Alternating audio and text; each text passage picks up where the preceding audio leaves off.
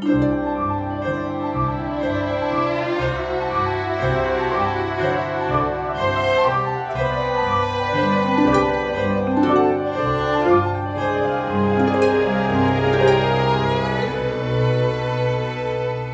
大家好，欢迎收听今天的 High Hanging Fruits，跳一跳摘到的果子。我是天体物理研究员刘佳，我是编剧朱怡，我是在音乐电台工作的主持人 Eric。我们是怎么认识的呢？大家也听我们节目听了好多期了，很多朋友呢一直有投诉我们这个音质的问题，我们就采取一种说能听听。不听就拉倒的 态度，但是直到有一天，我们收到了一封很特别的邮件，就是 Eric 针对我们节目里的噪音啊等等音质问题，专门录制了一个二十多分钟的视频，教学指导我们怎么样改善我们的音质。然后 Eric 在过去的几期节目里一直给我们答疑，我任何时候有问题，他都会。录一段新的视频教我应该怎么操作，然后呢，这个音质指导的聊天就发展到了我会问他很多关于电台主持其他方面的问题，然后我就发现好有意思哦，所以呢，我和刘佳就想专门做一期关于电台背后的故事。对的，在节目开始之前，Eric 可不可以简单介绍一下你做电台的经历？我自己的这个节目现在已经做到第十二年了。哇！是一直在做流行音乐电台当中的一个节目。一开始呢，也是因为可能上学的时候喜欢听电台，又特别喜欢听流行音乐。后来直到有一个实习的机会之后，就留到了这个电台里面。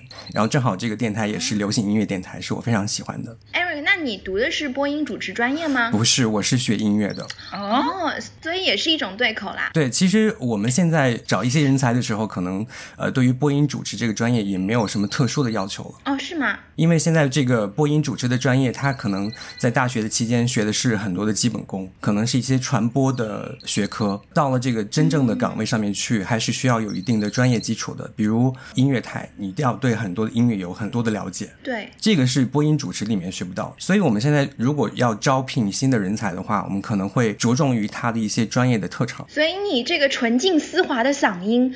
就是偶然天生的，而没有受过专业训练。而且现在这一点也是很多人的一个可能认知和我们现在的认知有一些偏差的地方。就是很多人呃第一耳朵听就觉得说啊你的声音很好听，这其实现在并不是我们要追求的部分了。就很像很多人做播客，就是他的声音也没有追求很好听，但是内容很好的话，比如我会非常愿意听下去。What do you mean？我们声音很好听？对啊，你们的声音很好听啊。有人说就还还行了。对，很多人说我的声音很好。好听，但是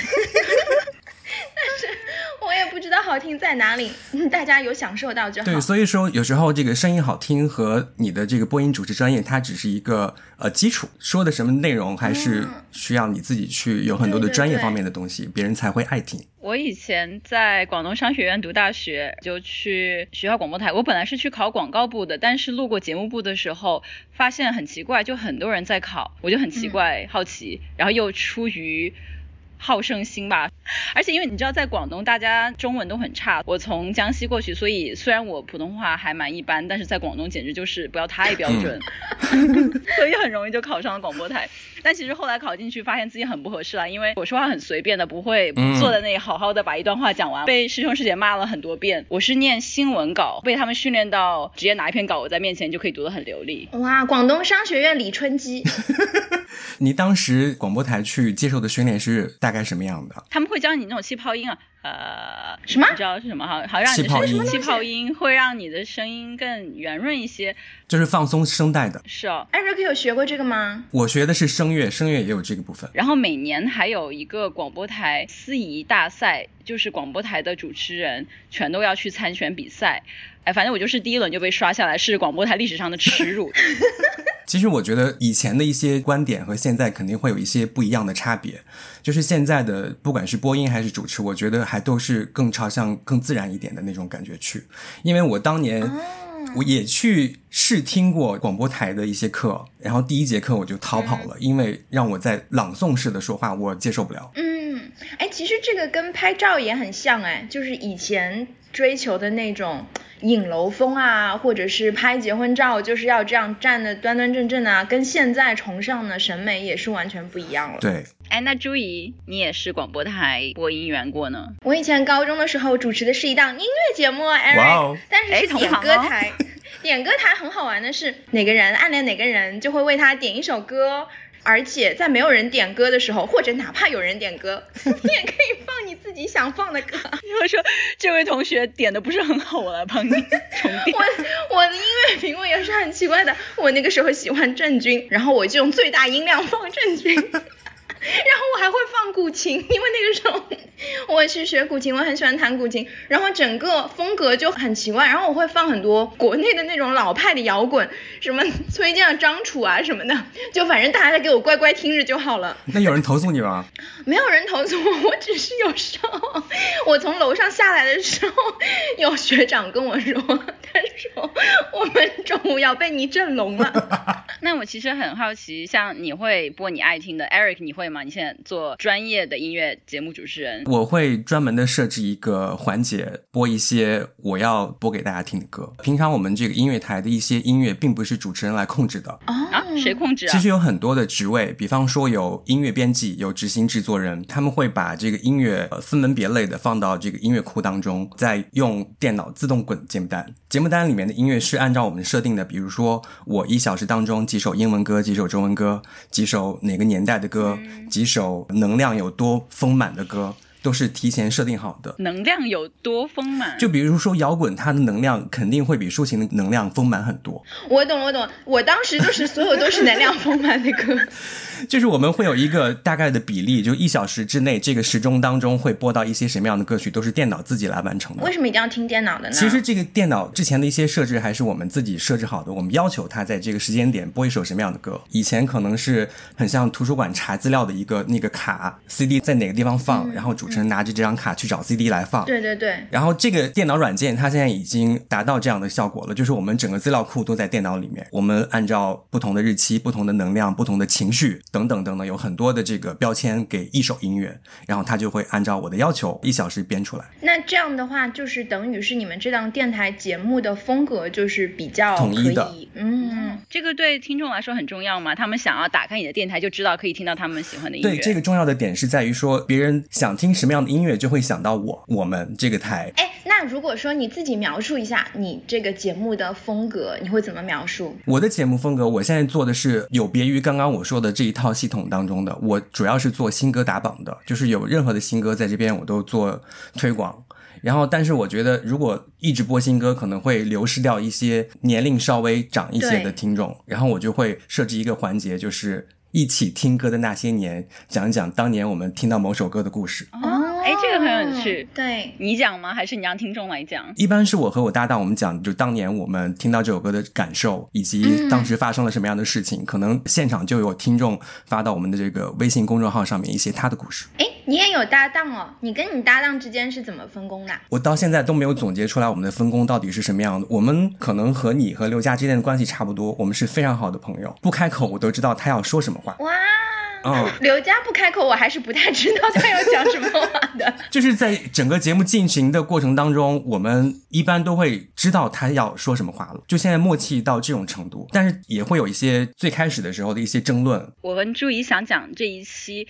有一个原因就是我们录旅游那一期的时候，我们有个争论，然后我们录完都觉得感觉不是很好。然后你还记得吗？注意。但是我要说一下，旅游那一期虽然我们感觉不太好，但是却是我们播放量最高的。它的播放量简直是我我不理解，我不理解。其他节目的双倍，可能就是这个主题大家都会感兴趣，比较亲民吧。为什么呢？这一点我们也有过研究，就是主持人自己喜欢的未必是听众喜欢的。对，就是有时候是正好是听众喜欢的，有时候就是不是，但是你也没有办法。去猜测听众喜欢什么，你只能是做自己。然后，哎，是这样，是因为旅游那期我们录了两次吧？三次，我们录了三次。三次吗？都是刚醒，所以脑子都很混，所以第一遍都不知道在讲什么。讲完以后就觉得。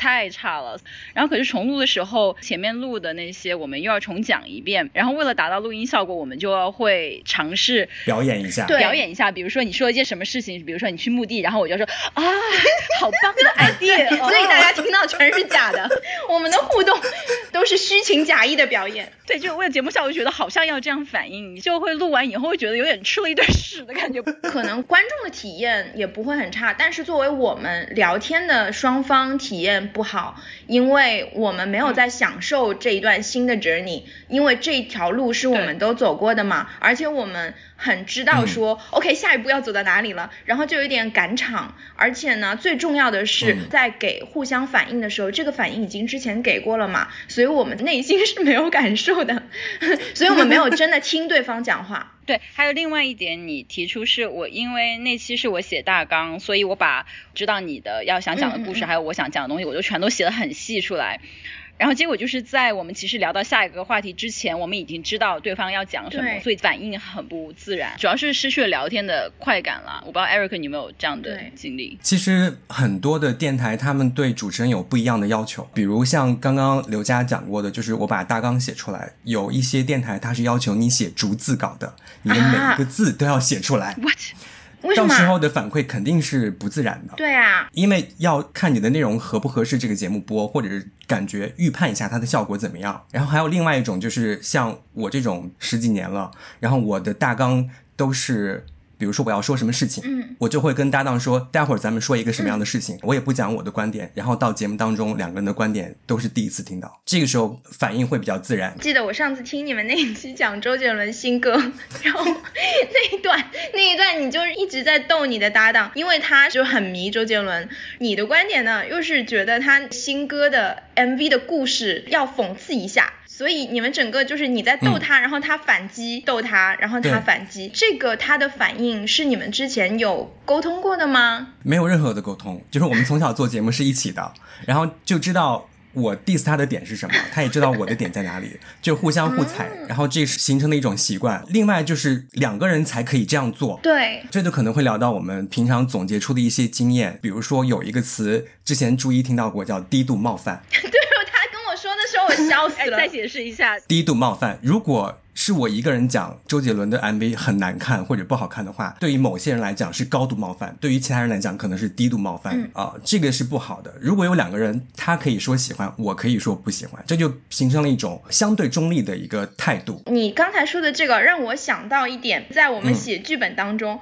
我有下意识的用，我也有看到很多剧本都在这样用。很多剧本它会探讨一些很敏感的话题嘛，其中一个角色就会哇说一大堆非常尖锐的话，然后这个时候如果另一个角色去反驳他一下，这个就会使观众觉得，哦，你这个戏还是蛮中立的嘛。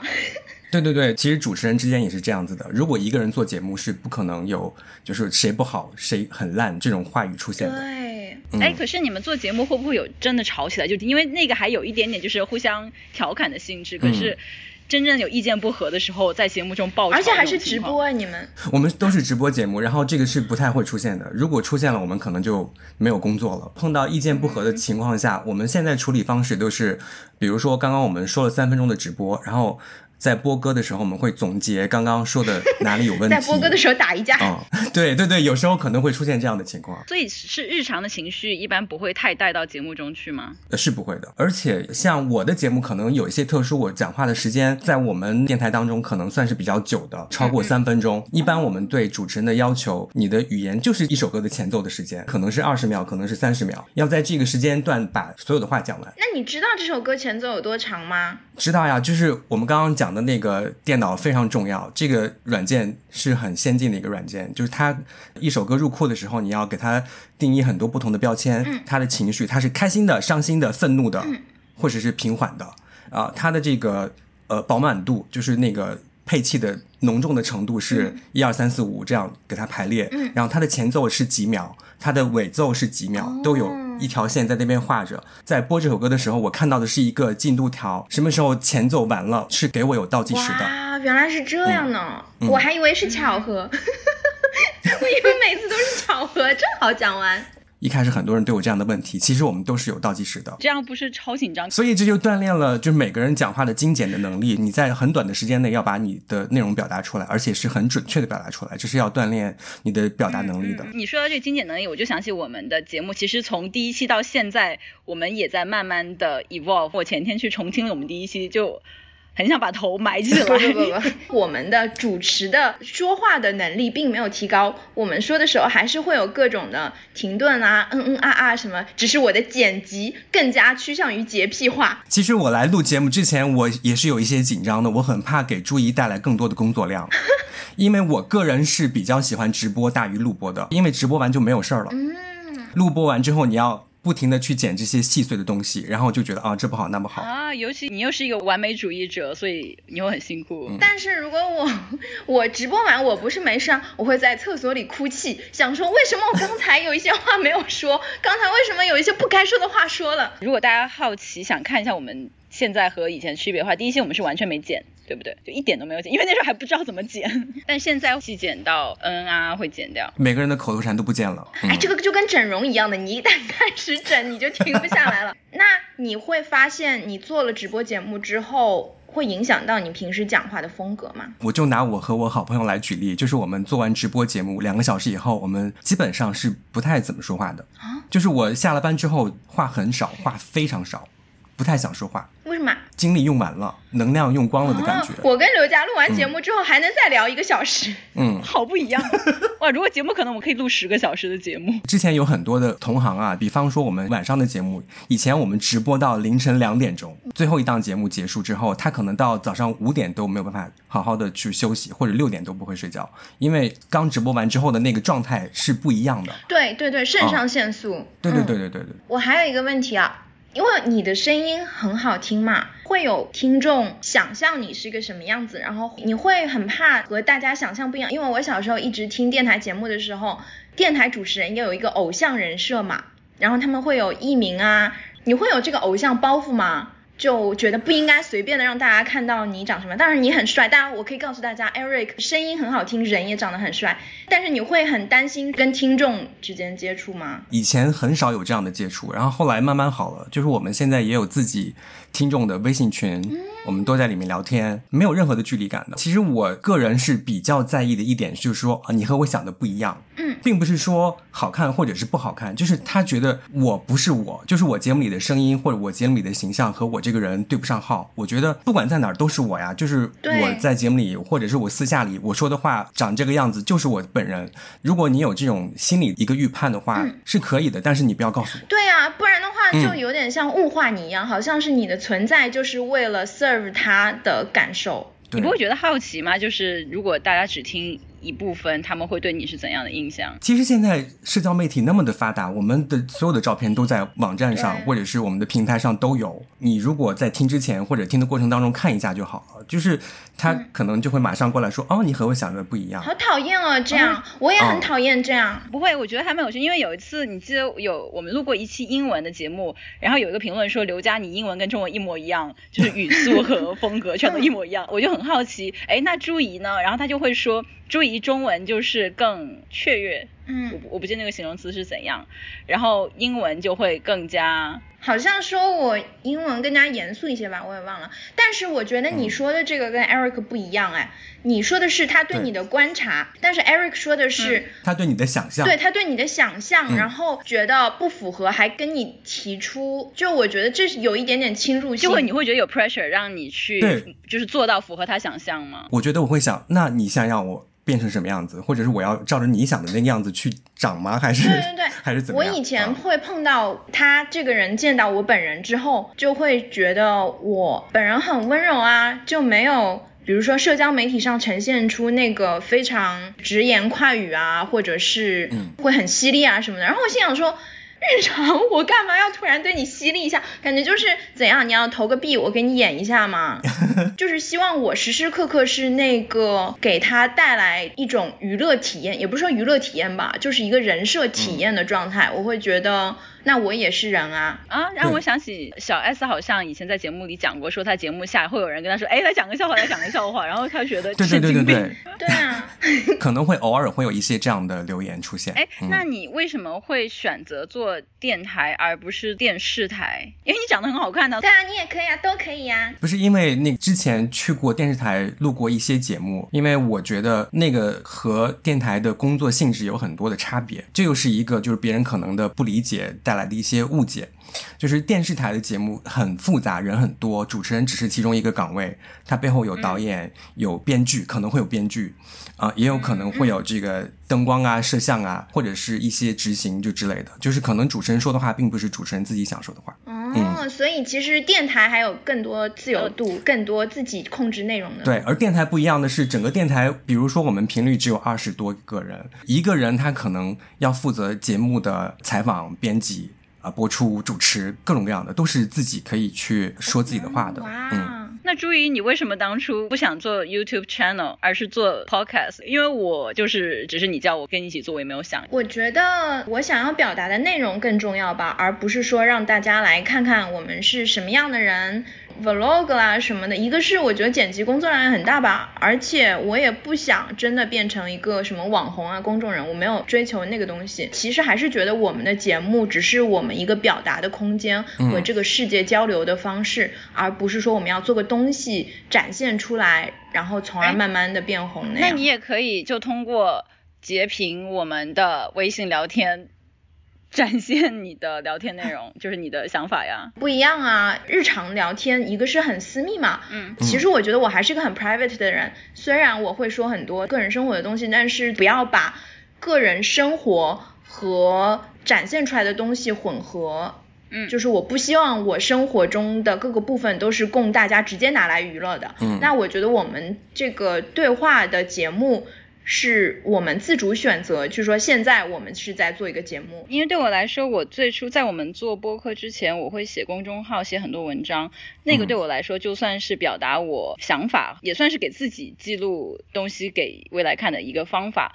但是那个真的很花时间，因为写一篇文章可能一天就没了。但是但是做播客。可以达到同样的目的，我现在就几乎不写，然后时间又很短。当然，注意要剪了，我不用再做任何后期的工作。我们之所以会想到要做这个节目，是因为我们平时就会聊天聊很多很多嘛，然后聊的时候还会自我感觉说啊，我们真的是太有意思了，这个对话太有趣了，然后就想别浪费了吧。对，哎，但是其实 Eric，你之前说你的节目你是为了达到统一的风格，然后但是我们为了这件事情吵了。我觉得现在还在吵，我们是从第一期就开始在争论要怎么做节目，就找我们节目的定位、对话题呀，然后聊天的方法呀，还有嘉宾要怎么请啊，一直意见不一，也不是吵了。这叫磨合，我们一直在磨合。嗯嗯嗯，对，我觉得其实这种磨合是有一定这样的必要。就是我觉得还有可能问一问听众们，他们想要听到什么样的内容，或者是我们完全不问，我们不要，我们不要问听众，就是乖乖听我们就好了，不要给我们献计献策。注意，你还记得我们最初是吵了什么？我记得在选题方面，我们是吵的。最认真的，对，那个时候你会觉得你提的很多选题被我否认了，你会觉得很受伤。我就觉得很奇怪的是，比如我提钢管舞，然后你就会觉得好。然后我提食物，我们都很喜欢，就是因为我我觉得我们都很爱钢管舞，所以你说 OK，我说我们也都很爱吃东西，但你又说不 OK，我就觉得嗯，Why？我我很不懂那个时候，但是你后来跟我解释了，因为我觉得有很多很多话题都是可以张口就聊出很多的嘛，嗯，但是我觉得很重要的是为什么是我们来聊这个事情？因为我不想变成说两个女生就是在那边说我喜欢什么，我不喜欢什么。那凭什么你你来说，就是凭什么大家要听你说这个事情？嗯，因为你跟别人唯一的区别是我们有这样一个平台，别人没有这样一个平台，但是大家也都可以有这样一个平台啊。我是觉得我们要选的是，不仅是我们有感触的，而且是我们有一个只有我们才有的一个旅程在里面的。嗯嗯嗯。后来之所以我们会做食物，是因为我们找到了一个个人化的连接。嗯。因为我和你住过不同的城市，然后那食物在不同的地方带给我们的成长啊。那这个是我们才有资格和才有特殊的兴趣去讲的一个切入点。嗯，但是我觉得我的观点有一些些不一样。我会觉得无论任何话题，无论任何两个人，只要他们是诚实和有好奇心的人，他们都可以聊出有意思的东西，即使可能他们自己没有经历过吧。但我我知道你对这个观点还是持保持态度。就比如我会想拿我们的节目，就是作为一个有点像试验性的田地，可能我自己。不是非常了解的方向一个话题，但是如果为了要做这期节目，因为我对它很有好奇，我会觉得我愿意去做功课。就比如我其实很想做一期关于人工智能，但是我们两个都不是人工智能的专家，但是我又很想很想了解，所以我会觉得，哎，那为什么我们即使不是专家，为什么不可以花一些时间？我觉得可以呀，因为我不是排斥我们不熟悉的话题。而是我觉得，因为可能你最初给我的感觉就是，除非我们是专家，不然就不要聊。然后我就觉得，不是不是，完全不是。我觉得哪怕是我们是专家的话，有一些话题。如果聊出来像是在分享知识的，我也不想聊，因为我觉得对那个很重要，因为我们已经收到好多条信息说，哎，刘佳是做宇宙学的，你来科普一下最近诺贝尔奖吧。我觉得管我什么事？很烦，就我们不是科普性节目，就不是说我们有什么就一定要展现出来，而是我们自己对拥有这个感受和拥有这个知识、拥有这个体验，自己也想探索一番，我们是怎么样。会拥有这个的，我觉得才可以聊一下。就是朱怡她的设想是有很大的难度的。如果在做节目方面，呃，为什么呢？因为你需要去思考每一期的这个话题，要思考很久。就拿我们来做比方，我们是每天都有直播的。如果我每天都这么去想，我要做一个什么样我设想的话题的话，会非常非常难，因为。二十四小时之内，我要想出第二个。对对对我如果想不出来，我就开了天窗了。所以就必须要求我去贴合一些大众的想听到的。所以我会觉得我们这样子很自由的，不为任何人负责也挺好的。因为我们现在就是空的时候一周做一次，忙的时候几周做一次。其实，哎，如果大家看微博的话，很清楚，我觉得是可以看出有哪些人他是自己喜欢做这个事情，开个账号。嗯，拍拍视频或者是发发帖，有哪一些是成为网红之后被公司收购了，然后他必须完成这个量，所以他会。很多东西，一个是为了赶那个量，然后还有一个是你不会再感觉到他个人对他做出来这个东西之间是有很强烈的兴趣的联系了。刚刚你们的探讨让我想到，我们呃曾经总结出了一些 话，大家看了一下，我总结了大概有十个词。Eric 一开始认识我的时候有夸我们节目，然后他夸我们节目就会用这些专门总结出的词，然后我想说，哦，原来这个是大家会喜欢的点哦。嗯，你说。好，第一个词叫你好。嗯，What？你好，我刚刚注意过刘佳的开场是“大家好，欢迎收听 Hi Honey Fruits”，这其实是有距离感。就是你用听的人的角度去想的话，你说的是“大家好”，你跟每个人在打招呼，而不是跟我打招呼。而听播客的人往往是一个人在听。哦，对哦，所以下次要让大家更有亲近感，就改成“你好”吗？你好。啊，就是我们一般打招呼都是你好，我是谁？这就是刘佳之前提到过的一个对象感、交流感，就是让别人听起来很像在和自己说话一样。但是 after second thought，我也不想让大家对我们有太多的亲近感。那个点是我们讨论过的，就是我们不希望有观众感，就是我们希望是其实是我们两个对话，但是 be aware 就是有人在听。但是要 focus 在我们互相身上，嗯嗯嗯，所以以后最好连大家好都不要讲了吗？哎，对，如果讲成你好的话，就觉得好像我们两个人对话，房间里有一个具体的人在那边。对对，就是这，这是我们总结出的第一个，就是你好，因为我们是那种大众传播的，就是第一句话就 set 你这个节目的 tone。对，之前我们都没有想到过这个，还有这样微妙的感受的差别。嗯，你继续说。然后第二个是交流感，交流感就是说话的。那个感觉吧，就是我在不管在讲什么样的事情，我虽然是在广播里，可是别人听起来很像在和他说话的那种感觉，所以我说话的时候会把受众想象成一个人，我跟他在说什么，就是这样的交流。你不是有你的搭档吗？我虽然有搭档，但是我和我搭档讲话。也和第三人讲话的这种感觉，哎，你知道吗？就是让他听起来是这样的效果。我以前看武侠小说，里面有个桥段，就是讲那种青楼名妓，那种 大家所有的人都迷他的万人迷，然后从楼上走下来的时候，有一个描写我一直记得，形容他的魅力是，他就是跟楼下这一大批的宾客打个招呼嘛。其实就是很简单的一个招呼，但是他的眼神到语气，让每个人都觉得这个招呼只是对他打的。对，就是要这种感觉，这就是交流感，给别人留下很深刻的印象。哎，没听懂哎，你说的交流感是让观众也觉得你在跟他们交流，还是你你是和你的 partner 在交流？就是我们两个在聊天的过程当中会照顾第三方的感受，我们会时不时的抛一个问题给对方，让对方觉得啊我在参与你们的话题。哎，有啦，我觉得有，因为我们有时候我们嘉宾讲英文单词的话，我们会提醒他中文叫什么。然后第三个词叫说人话。说人话，哎，这个朱怡很厉害，是不是就是只用大白话讲一些事情？对对对对，就是一开始碰到那种呃刚入行的或者刚实习的，专门学这个的，他可能会有一些自己的上学时候的套路或者之前的套路，他并没有和现在我们要的这种感受联合在一起，所以他就会有一种。自说自话的感觉啊，就比如说我在主持节目的时候，我在说现在外面天很蓝，就这一句话，不说人话的可能会说成此时此刻天很蓝。哎，那就很书面啊，就感觉节目风格都不一样了。会有追求那种节目风格的节目吗？应该会有，但是我们个案的要求，就可能现在有越来越多的人都有这样的要求，就是你要尽量的说别人能听懂的话，不要让有距离感。那你说的这个新人，他带上的这种。讲话的风格是因为他在学校受到的教育，觉得播音主持就是应该那么得体的一个说话方式吗？也许老师不是这样教的，但是很多人他可能。有一种潜意识的认为，我应该说的和平常不一样。其实这是我们现在不想要的东西。其实我们现在想要的就是你说话就是和别人都一样，只不过你有自己的观点和自己的想法。我会觉得这一点非常相通啊，尤其在学术界。嗯，刚开始大家写第一篇论文的时候，会发现学生经常会不说人话，觉得就是一篇学术论文一定要写的非常高深，然后用一些外行听不懂的单词才行。然后我会发现，大家就越往后写，越越往后写，我会。更像人话，就把一件事情解释的越简单越好，而且还要保证它的科学的正确性。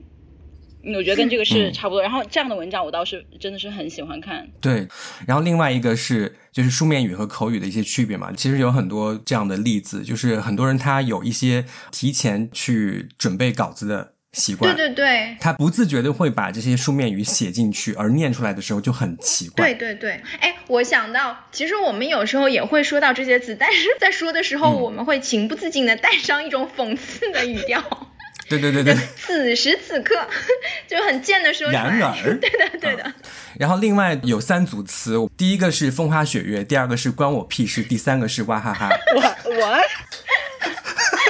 风花雪月怎样？请讲。一般的我们现在研究的这个受众，他不太喜欢听到那种你个人的感受层面的一些东西。真的。有一些人他特别爱听这个，但是作为我们大众传播的媒体，我们现在这目标受众大概都是在开车路上听广播电台。对，他可能听到这些东西会觉得很不适。嗯。就是风花雪月，大概就是嗯，昨天天气非常好，我在河边。看到了什么？就就就这种感觉，就这种叫风花雪月，我们很排斥这种东西啊。那会像其他一些感受性的，比如说我今天心里很难过啊，因为什么什么事情啊，这些大家还是接受吗？还是会注意？接下来这个词叫关我屁事。这个很容易理解吗？这个其实是朱怡之前否定我的原因吧，就就是我说我想讲旅行，我想讲食物，我想讲说，哎，在这这一顿我吃的特别开心，就为什么那么开心？然后注意就会说，就关人家屁事，就是 who cares？我觉得是你要找一个 make people care 的一个点嘛，而不仅仅是说我喜欢这样，我这样开心。嗯嗯嗯。对我来说有一点太自恋了，就只是分享你的感受。对我们平常在研究的时候也说，主持人不能太就是加引号的自恋，就是不能一直在说自己的事情。其实也有很简单的一个方法，就是你可以过渡到听众身上去。就是我最近经历了什么，比方说有十等份，两等份在说自己，然后另外八等份在说其他的或者别人的感受，都是可以的，就不能只 focus 在自己的感受。我觉得适当讲一些自己感受，会让大家觉得你更真实，不是吗？而你也更诚实。对对对对对对，所以我们有这种比例。因为我发现现在大家听我们节目也听了二十多期，有一些人会。觉得我们两个已经是 character 了，就是两个人物了，就是像是养成性的游戏，你知道吗？说其中一个 character 最近生小孩了，就是这样会让大家有一种追剧的感觉，或者说啊，这个人他是这样的人设，那个人是那样的人设，然后反而会对你这个节目好像粘度更大一些，会吗？对，这个非常好，就是每个人都要有自己的人设，但是你们做就是在做自己啊，你们的人设很真实啊，对啊，这很重要，也很舒服。我们现在自己的追求也是，我不需要为了别人的喜好去专门做一个。假的人设出来，而是我自己是什么样的，我就表现出来。嗯，就是每个人都要有自己的独特的一面，而这个独特的一面要真实。然后我们也会平常在审听节目的时候说：“哦，你在节目当中情不自禁的笑了出来。”嗯，那这一段我们就不用再挑了，因为你自己非常的 enjoy，非常的高兴。哦，你的情绪就已经在这个节目当中了，可以带动别人了。哎，对对对，那你会不会知道了你的人设是怎样，然后就不要太跳脱人设吗？前两天刚发生的事情，就是我在做节目的时候，有听众发来高冷。啊，说你是高冷，对，你那么温暖的一个人，就可能我平常表现出来的一些观点，就比如那天 diss 周杰伦之类的。然后就觉得我很高冷，这个就是高冷。然后他们这个明明是理性很高冷。我们那天节目的内容就是我和我搭档就相反，就是你们说我很高冷，我就变得非常的温暖。哦。嘘寒问暖的去做节目，让你们听听我不高冷的一面啊！这个好可爱，这个想法很有趣。哎，但其实我们最近也有那听众是我们其实朋友啦，因为上一期嘛，注意讲到为什么人类要睡觉，然后介绍了一下就是大脑的运行规则，就讲了非常多的生物的单词。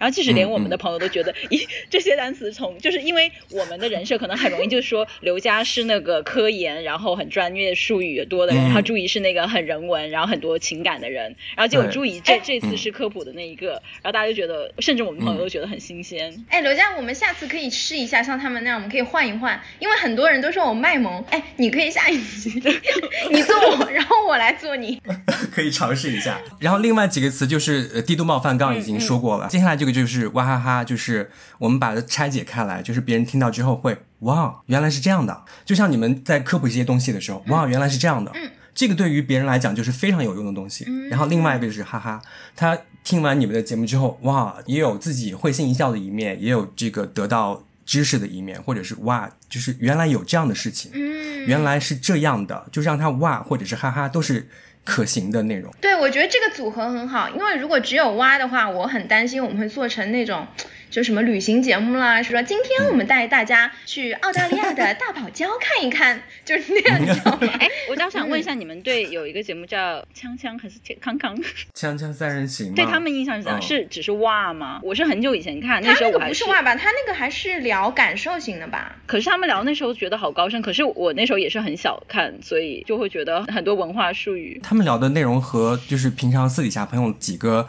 有想法的人聊天的内容感觉是一样的，只不过他们和我们不一样，就是可能聊的深度可能不一样。其实我也很怕做成那种大家觉得说，那我跟我朋友聊也是像你们这样的呀，我们也很有想法呀，我们干嘛要听你们？对，因为每个人都觉得自己很有深度嘛。就我觉得都是一种观点的碰撞，或者是新鲜观点的接纳。就是你们肯定和我的观点有些是重合的，有些是不同。而且我们因为是对话，所以对我来说很重要的是我跟刘佳的对话的过。过程是有碰撞和互相启发的，而不是仅仅是说我们两个的观点要输出一下给这个世界听到，甚至对世界怎样听到我的观点，就是几乎对我来说没有太大影响。我更看重的是我们之间，就是这件事情比平常乱聊天要更认真一些，所以我们会真的花心思去想一想，嗯，怎样在互相的意见上探讨出新的东西，以前没有想到的东西。对对对对对。然后记录下也会觉得老了自己听会。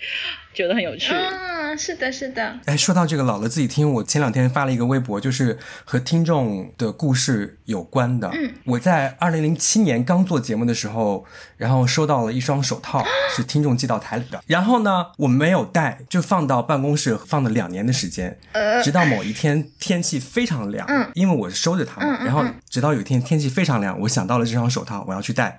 然后我发现每一根手指里面都有一张字条。什么？有一张什么？有一张什么？是金条？字条？对。哦，是字条。Sorry，我听成金条小。哇，Eric 的金主比我们还厉害。如果是金条的话，我就不上班了。乍一听有一点点让人毛骨悚然，不知道里面写什么。写的都是一些安慰的话。我可能就以前博客里面会写一下，今天天气不好，不开心，或者是那种不开心，这个我要骂骂这个，说说那个。就他。寄来的手套里面的每一张字条都是今天要开心，明天要怎样，就是一些鼓励的话。对，然后那天我就觉得两年之后的这个连接非常的温暖，对，好好哦。嗯，哎，我也有收到，我在南大去做讲座的时候，然后有一个女生送了一盒什么，有个小熊啊，然后有干花啊，就香香的，一打开，然后里面有一张明信片，就写满了字，然后我当时第一反应是，呃，觉 得压力好大，为什么要给我们写信？但是后来看了之后觉得啊，好温暖，好可爱的女孩子，哦就是说我们的节目给她带来一些什么。积极的影响啊，什么什么？为什么喜欢我们的节目啊？什么什么？就啊，好可爱。对这些东西，可能你当下拿到的时候，并不会觉得有那种很深的感触。可能再过一段时间拿出来之后看，这个感觉就更不一样。就像刚刚刘佳说的，以前的节目，后来再来听的时候，可能会有不一样的启发。那你会听你以前很久以前的节目吗？我不会。为什么？因为我们都是直播留不下来啊。但是我现在会留一些有纪念性的，比如说我第一天上节目的那个录音，我到现在还有。哎，那你听了之后会觉得，哦，Baby Eric 的声音，嗯，好嫩啊，真的吗？就那种感觉，对，而且不会讲话，很紧张，好可爱的感觉，嗯。但你会觉得现在觉得害羞吗？还是觉得哎很可爱啊？当初？现在还在害羞，当初怎么会这样说话？还在害羞。下一个是什么词？低度冒犯是吗？你讲的，就是你会让别人听起来觉得没有特别的难受，但是我不舒服的感觉，叫低度冒犯。嗯，我觉得这个方式其实是一个很好的，就是低度冒犯，就是我说一个观点，有另外一个人来反驳你，你们在听众面前会辩论一下嘛？其实是一个非常好的传达观点的一个方式。就是大家这个时候会更有耐心去听你到底要讲什么，说不定他会被你说服。跟你直接就说这个观点相比，一个人说观点的话，大家第一个反应就是说我不想听你说。嗯，对对对。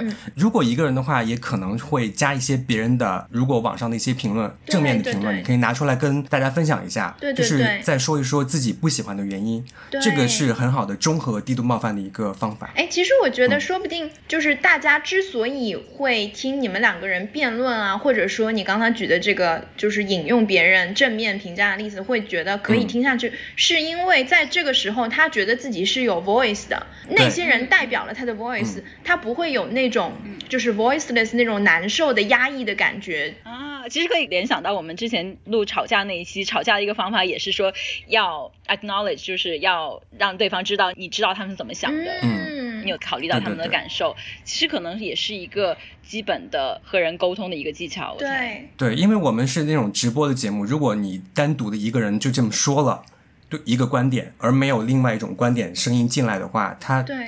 别人听起来，某一部分人听起来是非常不舒服的。是的，是的，对，并不是说每个人都要什么都不讲，什么都不说，每个人都是中立的，不是这样的，而是有这一方的态度，也要有另外一方的声音出来。下一个是网络用语，就是我们现在非常不建议在节目当中出现网络用语。啊？为什么？什么叫网络用语？就比如哪个词？最近流行什么我也不晓得。来举几个之前的例子，呃，有一阵子洪荒之力吗？哎呦，你太，你这个已经是多少年前？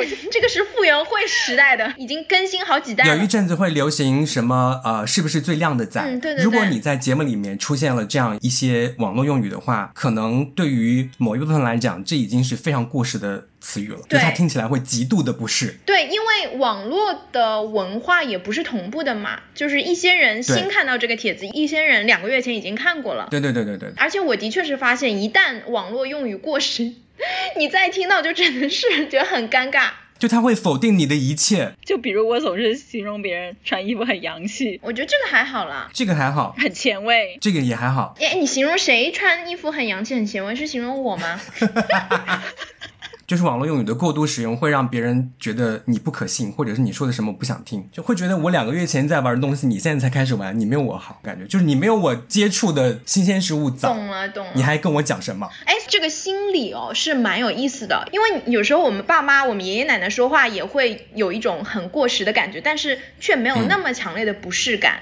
就是网络用语的过时的这个心理的，我觉得很值得好好研究。而且，Eric，你刚才说到，就是大家听你说一个网络上过时的东西，会觉得说，哦，你都没有我那么懂这个时代啊什么的，然后我还要听你节目，所以是不是意味着电台主持人必须给大家一个说更高一点点的形象？尤其是流行音乐的话，要显得。我比你们更前卫，我比你们更懂，大家才会。你内在要有很多这样的一些吸收或者学习，但是一定不要表现出来你比别人强，这是我们的总结。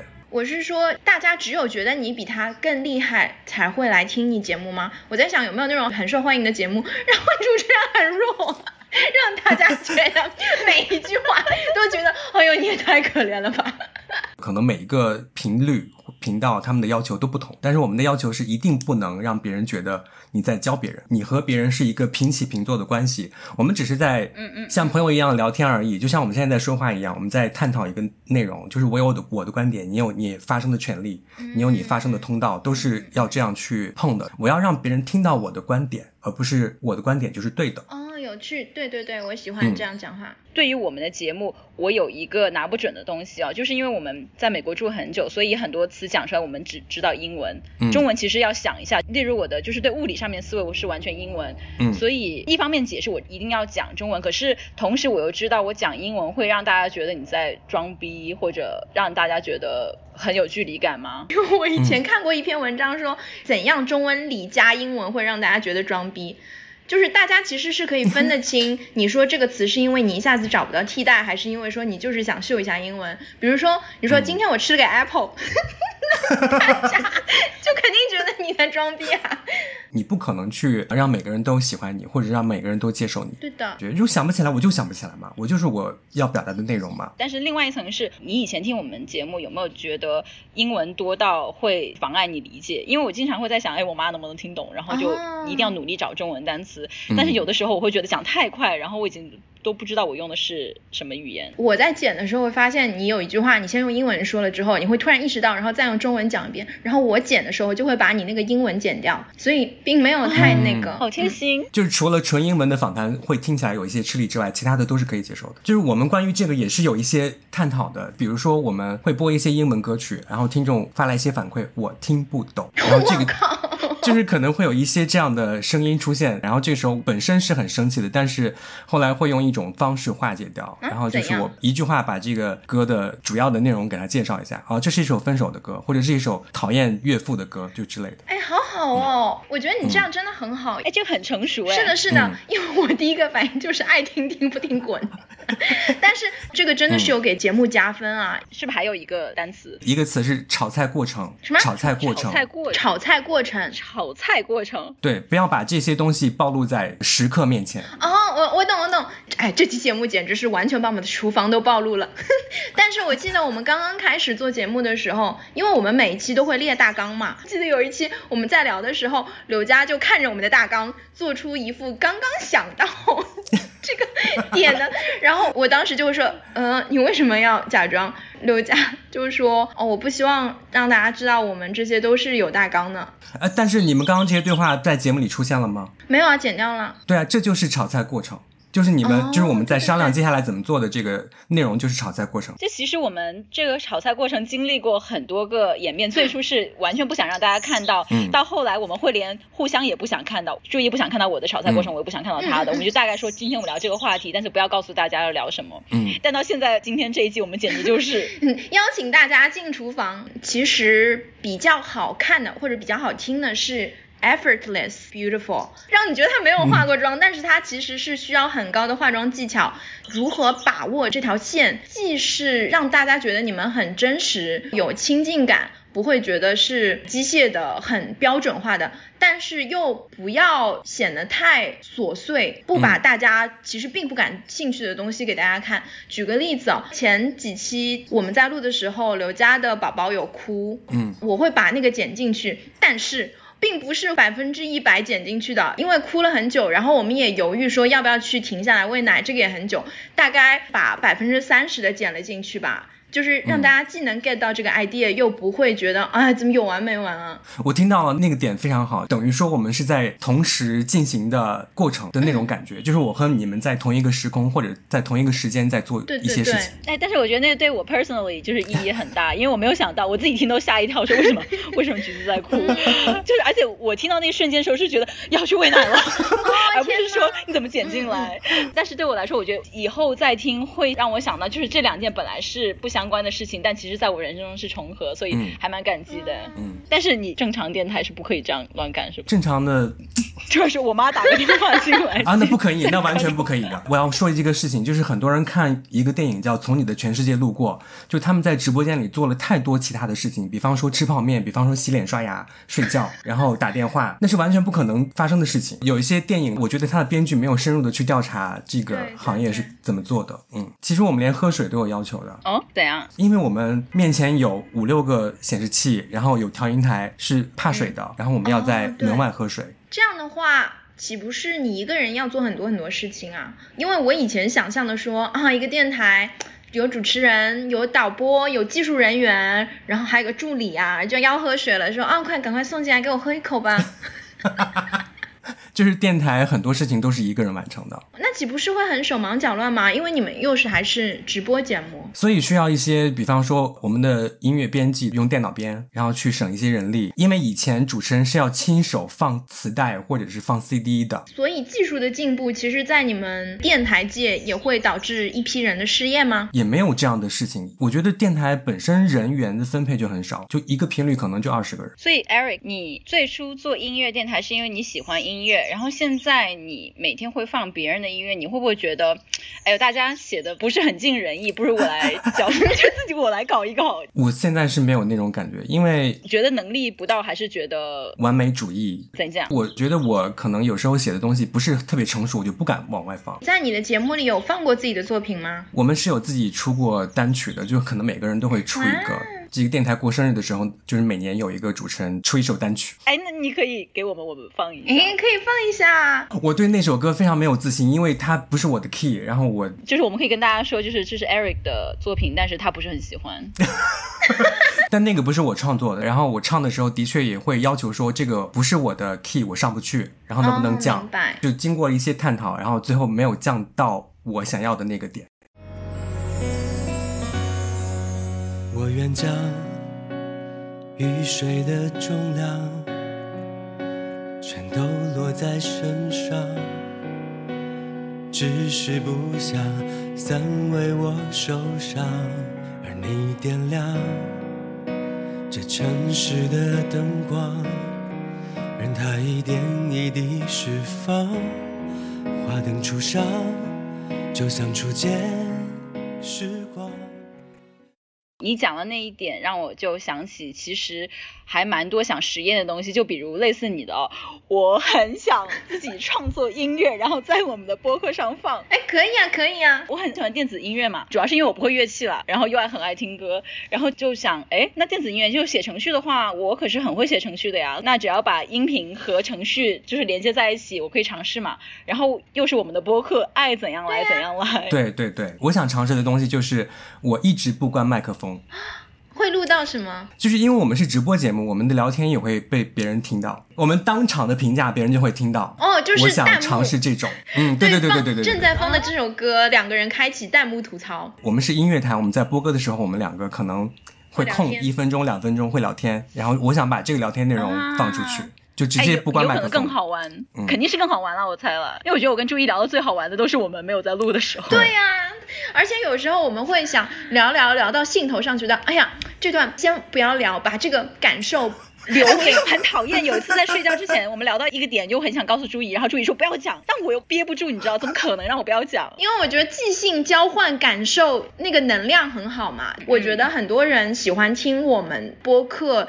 是喜欢互动，而不仅仅是喜欢那个信息量啊！对对。哎，但是我很讨厌，我不希望播客影响我平常的聊天，你知道吗？我记得以前看契科夫的一个剧本《海鸥》，里面有一个角色是著名的小说家，然后他的迷妹就问他说：“哇，像你这样大作家，你看周围的一切是不是都很美？”然后他就说：“I'm miserable，说我太惨了，我看任何事情，我的脑海中都会冒出形容词，没有办法完全享受生活。”这就是我之前问 Eric 的问题，就是在我们开播之前，我问他就是平常会不会听。电台，然后他说不大听，因为对，包括我现在听音乐以及听别的电台，都可能会有一种职业感，然后就可能失去了那种兴趣。所以我现在听音乐，就是我会努力的忽略他是谁唱的，他唱的什么，他排行榜第几名，我会把它当背景音乐。哎，你会听到一首歌的前奏就开始情不自禁想要给大家介绍。就如果一个歌手他的声音很熟悉，我一听哦，这个人，嗯，他出新歌了。然后他上一首新歌什么时候发的？叫什么名字来着？和谁唱的？就是会分析他的一些东西，在脑子里面很累。我听别人的播客，我也有这种痛苦。我就觉得你们怎么不剪呢？我眼前就会出现一个剪辑页面，说剪掉，剪掉，剪掉。哎，人家可能会觉得我们音质这么差，你们都不好好搞一搞。就是 Eric，每个人洁癖不一样。就是 Eric，他忍不住出手了呀！我觉得如果我是 Eric，如果我有那么好心，我直接就跟那些说啊，你们能不能下次放出来之前，我来帮你们剪一下。